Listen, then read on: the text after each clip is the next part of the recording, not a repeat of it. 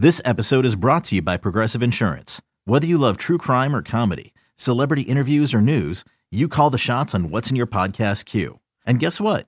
Now you can call them on your auto insurance too with the Name Your Price tool from Progressive. It works just the way it sounds. You tell Progressive how much you want to pay for car insurance, and they'll show you coverage options that fit your budget. Get your quote today at progressive.com to join the over 28 million drivers who trust Progressive. Progressive Casualty Insurance Company and Affiliates.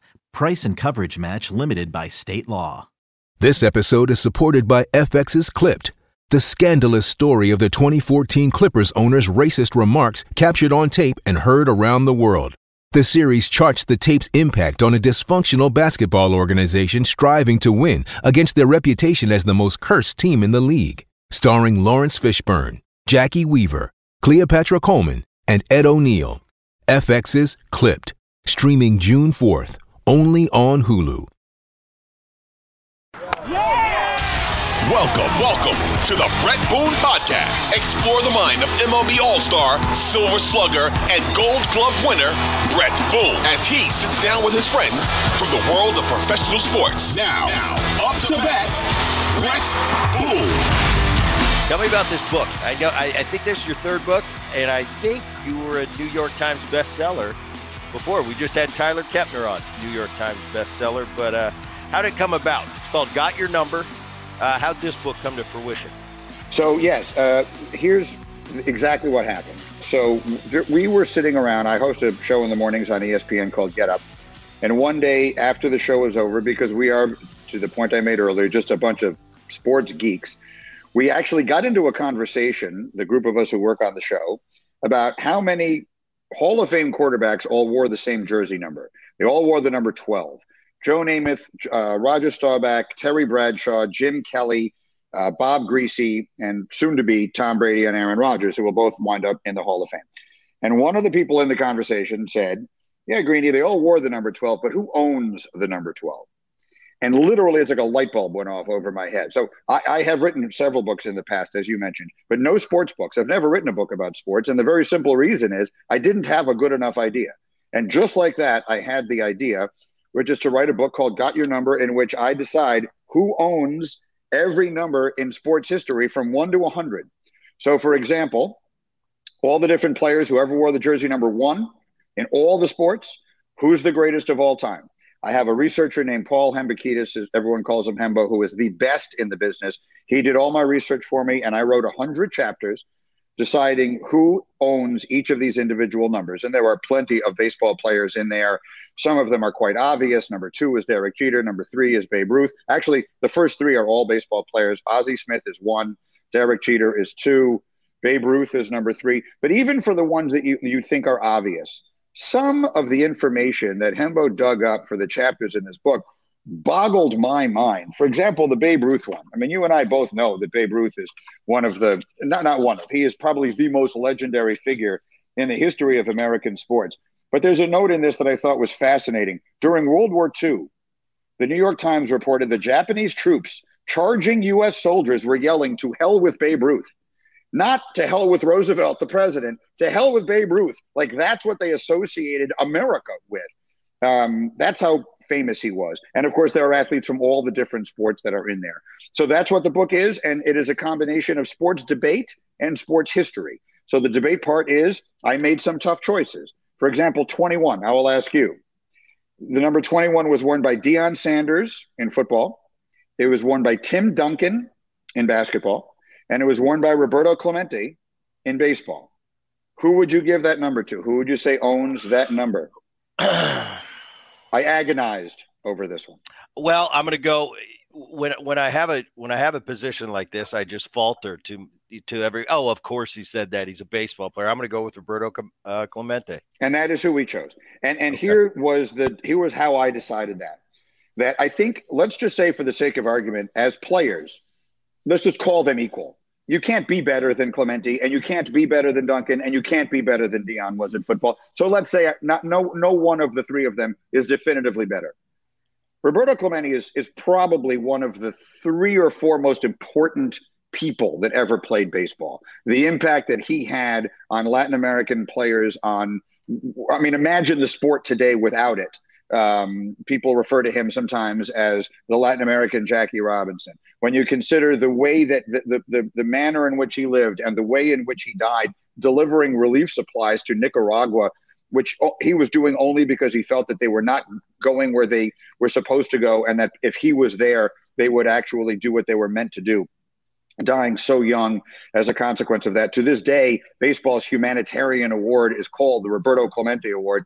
Th- those were the things that set it apart for me. So Duncan and Deion, either one of them would have been completely worthy choices. But what set it apart for me for Clemente was his impact beyond just how great a player he was. Right. So a lot of these choices were made. It's just not basically, oh, he was the greatest at that. There could be there could be exterior circumstances. Absolutely. Like, like you just pointed out with the what was your did you have one that was your favorite debate out of all the numbers? That was the one that I keep coming back to as being one of the hardest. Um, that one was very hard. I got lucky on 24 because Kobe Bryant wore two numbers. so I got to give him eight, and I was able to give Willie Mays 24. This there was there would have been no way to do a book like this without having Mays in it. Um, so he's he was 24. Um, number four was brutal, brutally hard decision to make because number four is Lou Gehrig, mm-hmm. it's Bobby Orr, and it's Brett Favre. And again, we're talking about three of the all-time greats. And in this one, I actually did go a little bit differently. I did go with the greatest player because I felt there was a differentiation. That at the end of the day, Bobby Orr is the second greatest hockey player that ever lived. And as great as Gehrig is, and Gehrig is probably not probably Gehrig is the greatest first baseman that ever lived.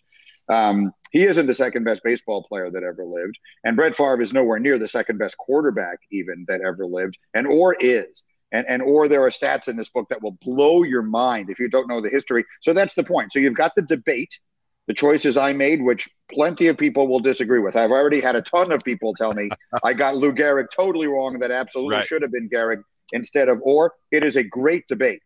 But beyond that, whether you agree or disagree with the decisions that I made, I hope that what you will read will be as fascinating to you as it was to me when we did the research. You will find out things. Let me put it this way if Bret Boone had a number in this book, you yourself would have found out things you didn't know about Bret Boone. Um, that's how incredibly meticulous the research is. So it is uh, it is sort of equal parts sports debate and sports history and hopefully that will make it a lot of fun. Take your business further with the smart and flexible American Express Business Gold Card. You can earn four times points on your top two eligible spending categories every month, like transit, U.S. restaurants, and gas stations. That's the powerful backing of American Express. Four times points on up to $150,000 in purchases per year. Terms apply. Learn more at americanexpress.com slash business gold card. Well, it's cool though, because I mean, right there, that just little conversation we had right there, you made a good point. Why Bobby Orr? You know, for the haters out there, how could you pick Bobby? Well, because he's the second best hockey player. He is. Oh, he is. Wait a minute, that kind of makes sense. So I, I love that having a reason why I picked it. I think that's great. I wrote a book about 10 years ago, different than yours. I kind of, they, they kind of hounded me, write it about, and I didn't want, you know, I was just retired and I'm thinking, mm-hmm. the last thing I'm going to do is go write a book. You know, it's mm-hmm. sacred when I walk through those doors in a clubhouse. But they finally convinced me. They said, no, it'll be about your family. And I thought, you know, interesting. Uh, it could be growing up the way I did, going yeah. back to grandpa. I, I kind of reluctantly agreed. They paid me enough. so I sat down and I wrote it really educational process. I had a ghostwriter. We'd meet, we'd edit, we'd meet, we'd edit. Uh, the whole process. I ended up doing the the audio book myself. Talk about a nightmare. Yeah, sitting there and reading it. But um, it was interesting to me, and I look back on it. It was really cool because you know what it brought up. Gramps had passed at that point, and telling the stories that when he was alive, he'd tell me that same story, you know, that Ted Williams, Bret, uh, he's the greatest. Let me tell you about this time or, or, or, or whatever. And he would tell these stories 10, 20 fold. And as a kid, I'd be like, or not as a kid, uh, now I'm in the big leagues and I'd be like, Gramps, I've heard that story like 10 times. Once he's gone and you get a little on in life, you appreciate those things and, and just getting to go over it again and, and, relive grandpa. It, it, was really cool for me. So in the end, uh, I had a good time doing it, and I was reluctant. For you writing a book, you've read se- you've written several. Um, what do you find difficult about writing a book? What do you find easy? Well, this was a very different book to write than the other ones I've done. The other ones were all like creative, right? The, the other ones were all fiction and and and you have to imagine a story and imagine characters and all that kind of stuff. That's a, a completely different challenge than this one. This one was actually great fun um, because when once we had the idea, then literally, so I hired Hembo, my researcher. He went off and he came back with one, and he, we would sit down. He'd say, "Okay, here are all the options for number one." There weren't that many for one, but here are all the options for number four, for number eight, for number twenty-two, for number thirty-six, and then we would choose who we liked. Some of them were pretty easy, like number three didn't take very long. Number twenty-three didn't take very long. You know, number ninety-nine didn't take very long. It's retired across the entire sport. So those were easy. Forty-two didn't take us any time to figure out who we were going to do. Then he went off and did the research he would send me the research for each individual one, and I would sit there and I would write the chapter. I wrote uh, 100 uh, chapters, each of which is right around 500 words. So they're all between two and three pages. So you can sit down and read two or three of them right now, and then t- 10 of them tomorrow. And then, you know, you, you can literally pick it up and just read a couple of chapters anytime you want. And, and so that was really fun. The information was all sitting there in front of me. I didn't have to make up anything It's quite the opposite of that. I just really had to figure out how to best organize the information so that it would, you know, be interesting to read and not get redundant. And because you could write a lot of stats, particularly with baseball players, there are so many stats and numbers. And I tried very hard to make it a little more emotional. So, for example, right off the bat, Ozzie Smith, who was one of my favorite. I'm a Yankee fan, but he was one of my favorite players growing up. What I wrote about was that I believe he was the last player ever of a genre that doesn't exist anymore. There are no more Ozzie Smiths, and there aren't ever going to be any more Ozzie Smiths. And that's something I think I miss in the sport. I miss the shortstop who hits 237 but is but but literally steals a run every other day. I mean, literally probably steals 80 runs a year by playing that level of defense. And of course, he hit one of the most famous home runs of all time, which I write about, the only home run he ever hit left-handed.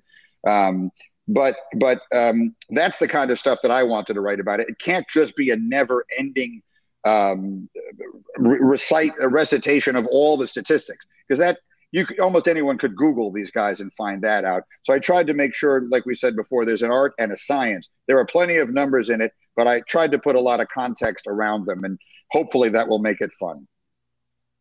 That's very cool. And your point on Ozzie Smith, he reinvented the position. Correct. Uh, and then it know, was it, reinvented away from him, right? And Cal came right after him. Right. And then came A Rod and Derek Jeter and Nomar, and that was it. And then all of a sudden, home run, I mean, um, shortstops were six two, and they weighed, you know, 210 pounds, and they were hitting home runs all over the place. And that's not the game I grew up watching.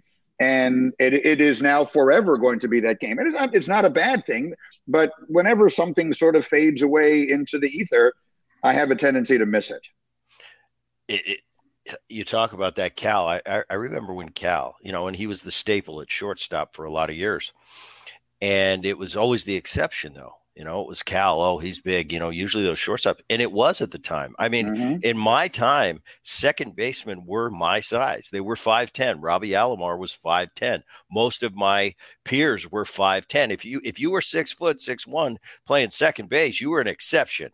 Cal was the exception, like you said. Then came A Rod.